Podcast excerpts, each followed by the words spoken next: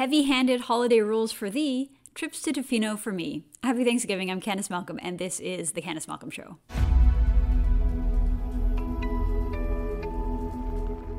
Everyone, thank you so much for tuning into the Candice Malcolm Show. I hope everyone out there had a wonderful, truly wonderful Thanksgiving long weekend. I hope you were able to gather with your loved ones, your friends, your family, whoever you could uh, be with. And I hope you had a wonderful time together. I love Thanksgiving. It is one of my favorite days of the year, favorite holidays, because it gives us time to pause and reflect upon our life and the world that we live in, it makes us remember to be grateful and to show gratitude uh, for the things in our lives. For me, I'm so I'm so blessed. I feel so thankful, so lucky uh, to be in the situation uh, that I'm in. I, I, have a wonderful family, really supportive, loving parents, um, great siblings who are, who are my best friends. Um, I have really, truly amazing husband. He's he's a, he's a wonderful human being, and he's he's so incredibly supportive um, for me and everything I do, and um, incredibly uh, hardworking and devoted in his own life. Uh, he's a great dad. We have two uh, wonderful little kids who just bring us so much joy every single day, every single moment of every day, and and I'm truly blessed. Um, that's just on my family side. I also feel incredibly grateful uh, for True North for the work that we were able to do day in, day out, the wonderful team that we have at True North who works so hard um, to bring you the news and to help uh, put together everything. And of course, to, to you, the viewers, to the people who support True North, who, who see our vision, who recognize the need for independent media in Canada, and the people who support us, the people who donate their own hard earned money um, and entrust it to us, to our organization, uh, to provide the news and, and to provide analysis of Canadian political news. Uh, you know, it, it's really, really something special to, to build up a company and to have so many people out there who believe in, in what we believe in, especially in, in, in today's time. Because, because look, uh, things are things are rough out there. We've, we've been 18 months into this pandemic, our society has truly changed. The way that individual liberties and freedoms have slipped away um, so quickly, the way that so many people have turned to this sort of heavy handed authoritarian um, measures when it comes to keeping everyone safe. And we're going to go through that on the show today, talk about some of those heavy handed measures. It's, it's really scary out there. And I think that the important thing is that, that people stick together, people use their voice together to, to speak out against the madness out there, um, that we recognize the things that are truly important in our lives, like our families and our friends, and that we not let this fear, this over heavy handed, this impulse to have heavy handed rules, this impulse to um, control everyone around you and to say that we cannot leave our homes until um, there's no risk whatsoever of, of getting sick or, or anything bad happening. And, and we have these sort of morbid death counts um, hanging over our heads um, as if we lived in a society or a world where people don't die. I mean, that's, that's the reality of the world that we live in is that people die every single day of lots of different causes. That's part of the risk of life. And yet you, you go on, you take that risk into account when you live your life. We've seen a really uneasy reversal and sort of impulse again to to try to control everything. And and it, it's scary. It's a totalitarian impulse um, that that exists in our society, and we have to be vigilant against it. So I think part of the problem in society right now with cancel culture and the woke mob is that they show no gratitude. They show no gratitude uh, to the people who have come before us, to historical figures. They judge everybody by today's woke, progressive, politically correct standards, and they they apply those to people in the past who had very different norms and very different uh, standards in terms of what was normal and what was allowed back then. And and we apply those. There, there's a total lack of gratitude um, for the, the the institutions and the society and the world we live in. Is it perfect? No, it's not perfect at all. And we can always strive to improve it and make it better for everybody.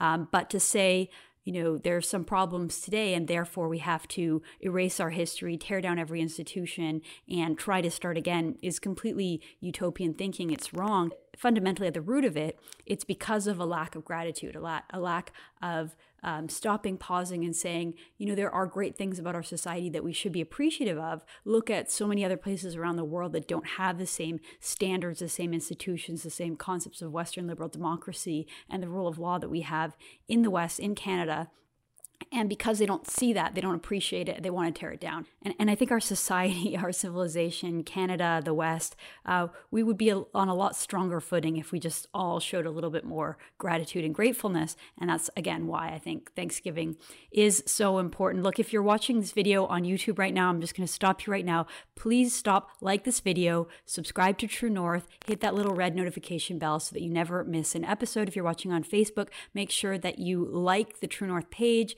like this video, share this video, and leave us a comment. Let us know uh, where, what you did this Thanksgiving uh, weekend, how you celebrated it, and uh, give us any ideas, any feedback on the show. Finally, if you're listening to the show in podcast form, please, please, please leave us a five star review if you enjoy this content, you enjoy the show. It really helps us out. So leave a leave a five star review on Apple Podcasts or Google Podcasts, and don't forget to subscribe to the Candice Malcolm Show. So, because it's Thanksgiving and because the world has gone mad in many ways, uh, I want to dedicate the show almost like a fake news Friday uh, version of the show. But we're going to talk about some of the measures that were in place in regards to Thanksgiving. Because even though we just came out of a federal election where the candidates traveled all over the country, where there were big campaign events, where there were rallies, where there were speeches, where there were um, whistle stops, they call them, when the candidates and the, you know the the leaders of the parties um, show up at different different campaign stations, different towns. It, it, was like a normal election. I mean, there were some aspects of it that were different. You know, Erin O'Toole had that big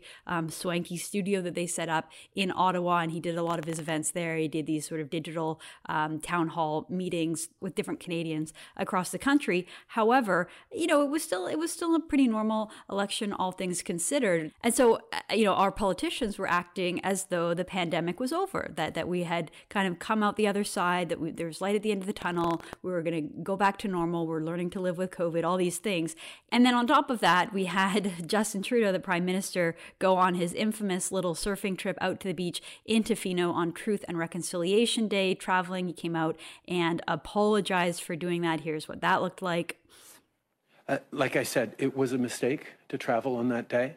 Um, this is an important moment for Canada and for Canadians to reflect not just on the past, but on the present. Um, I was uh, in error uh, to choose to travel on that day, uh, and I apologize directly to Chief Casimir uh, for not having attended the uh, event that she invited me to, which is why I'm looking forward to going to the community and sitting down with them in the coming weeks.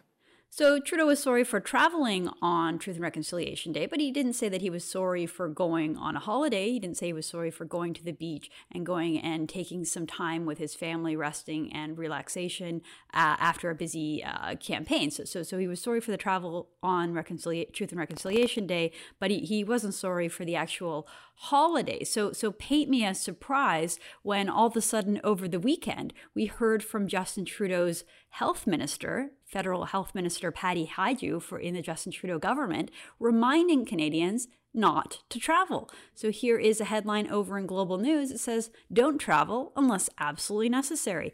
Hajdu reminds Canada ahead of the holiday season. I'll just read a little bit from the story. As the weather starts to get colder and Canadians start eyeing sunny destinations to the south, Health Minister Patty Hajdu has a reminder. Non essential travel is still not advised. Hajdu said prospective travelers should keep that in mind as they consider going to visit relatives or think about taking a beach vacation amid the COVID 19 pandemic. So, no beach vacations, Canadians. Do not even consider going on a beach vacation. That is wrong. That is bad. Don't do it, says Justin Trudeau's health minister, Patty Hajdu. So, I'll, I'll go on. She says, I'll remind Canadians that as annoying as it is, we still have travel advisories in place recommending people don't travel unless it's absolutely necessary. So, unless it's absolutely necessary, the Canadian government does not recommend getting on a plane, going to a beach. Unless you're the Prime Minister, of course. If you're the Prime Minister, you can do whatever you damn well please. But if you're just a lowly Canadian out there, no beaches and no holidays. And that was the sort of theme of the kind of recommendations and advice that we were getting from various health officials across the country. So here is Dr. Deena Hinshaw out in Alberta giving her Thanksgiving video saying straight up if you are unvaccinated, you are not allowed to have Thanksgiving dinner. You are not allowed. Let's play that clip. I'm Dr. Deena Hinshaw. We are still in a crisis. And this Thanksgiving weekend, I ask, please do your part to protect our hospitals and healthcare workers. If you're eligible to be vaccinated and aren't, indoor social gatherings are not allowed. If you are vaccinated, keep your gatherings to 10 people or less and only two households. Outdoor social gatherings for everyone are now limited to 20 people maximum. Thank you for making a difference. To learn more, please go to alberta.ca slash COVID-19.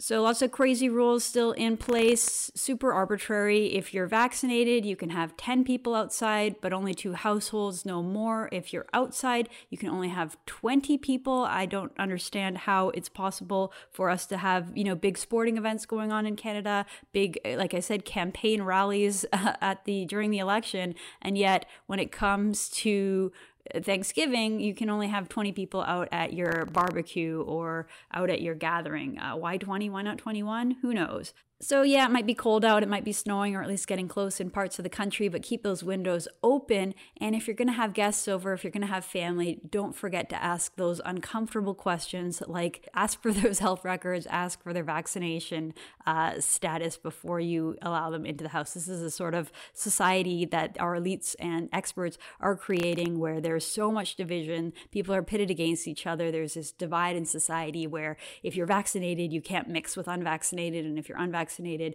You're not welcome at the homes of the vaccinated. They're trying to divide us so much. And in so many cases, they are being successful. I, I know this is a very, very thorny issue. I have friends who people in their family refuse to get vaccinated and, you know, they're very, very uptight, very angry about it. There are people in my own family who are not vaccinated. And for me personally, it doesn't bother me. I don't judge. And I think that they have perfectly good and valid reasons not to get vaccinated. But I know for other people in my family, um, that is a real sticking point. It's just some, it's a very thorny issue. It's something um, that has caused arguments and debates. And I'm sure to you out there watching, uh, in your families, I'm sure that this conversation and this uh, d- discussion and these debates are happening because there are people who don't feel comfortable or don't feel that they need to get the COVID vaccine uh, either because they've had COVID themselves and developed antibodies or because they're young and very healthy and they don't see the risk personally or just because they're they're not sure what the what the vaccines are all about. They don't know what the long-term consequences are and they feel uneasy about the idea of the government um, telling you that you don't have a choice that you must uh, get it done so you know lots of valid reasons why people wouldn't get vaccinated. Personally i am vaccinated. I, I did the research. I, I thought it was a good idea. I wanted to protect um, other people in my family even though i'm relatively young and healthy. I uh, I don't want to accidentally infect um, somebody else, and particularly because I have little kids, obviously they can't get vaccinated. So I want to do everything I can to protect them. Now, not surprisingly, the CBC is picking up on this division, and just like they do, they amplify it. They push these wedge issues and they try to pit us against each other and divide us even more. So, this is a clip from the National Ian Hanomansing hosting this discussion, and it's really interesting. They show an array of individuals talking about the, the, the situation in their family. Now, there is a little bit of a theme among all the people that they show. I'm, I'm going to see if you can pick up on this theme. So, watch this clip and notice the little montage in with a handful of Canadians talking about the issue of vaccinations in their home. And, and, and just, I'm going to I'm going to test you. I'm going to see if you can pick up on a theme among all of the people that the CBC interviewed. So, let's play that clip. Welcome back. Thanksgiving has traditionally been a time for families to gather, but for a second year in a row, the pandemic is putting limits on that, and that includes the divide among families and friends when some are vaccinated and others are not We're keeping it to immediate family, plus our son and his girlfriend who live in a condo. We're all vaccinated and we're setting up outdoors anyway. This Thanksgiving, I'm forced to potentially expose my girlfriend and myself to the virus because family members refuse to get vaccinated. And if I don't attend Thanksgiving out of protest, then I become the villain. Vaccinations are not an issue on my side of the family. We're all fully vaxxed, and my 80 year old father has had his booster. Other side of the family, not so much. Thanksgiving dinner at our house will include only vaccinated guests, same as any other dinner during the pandemic. So, lots of different responses to what is for many a new challenge of this pandemic.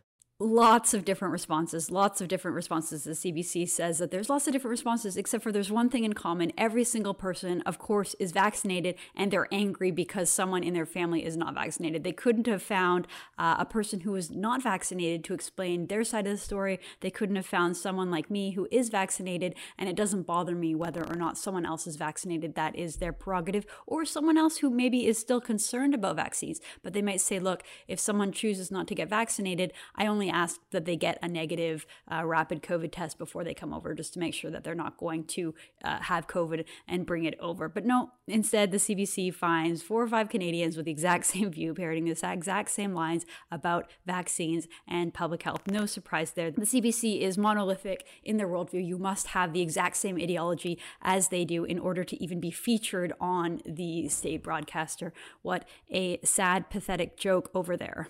Well, and so while many elites and politicians did their best to make sure that you did not have the kind of Thanksgiving that you might have wanted, that you were not able to gather with as many friends and family members as possible, that you were pitted against family members who may not have the same worldview as you do about vaccines, they weren't done yet. So this was the message to little kids going trick or treating on Halloween. Just remember that there are still heavy handed rules, even on little kids trying to go out and have some fun on Halloween. This is what the top doctor in Ontario had to say about that.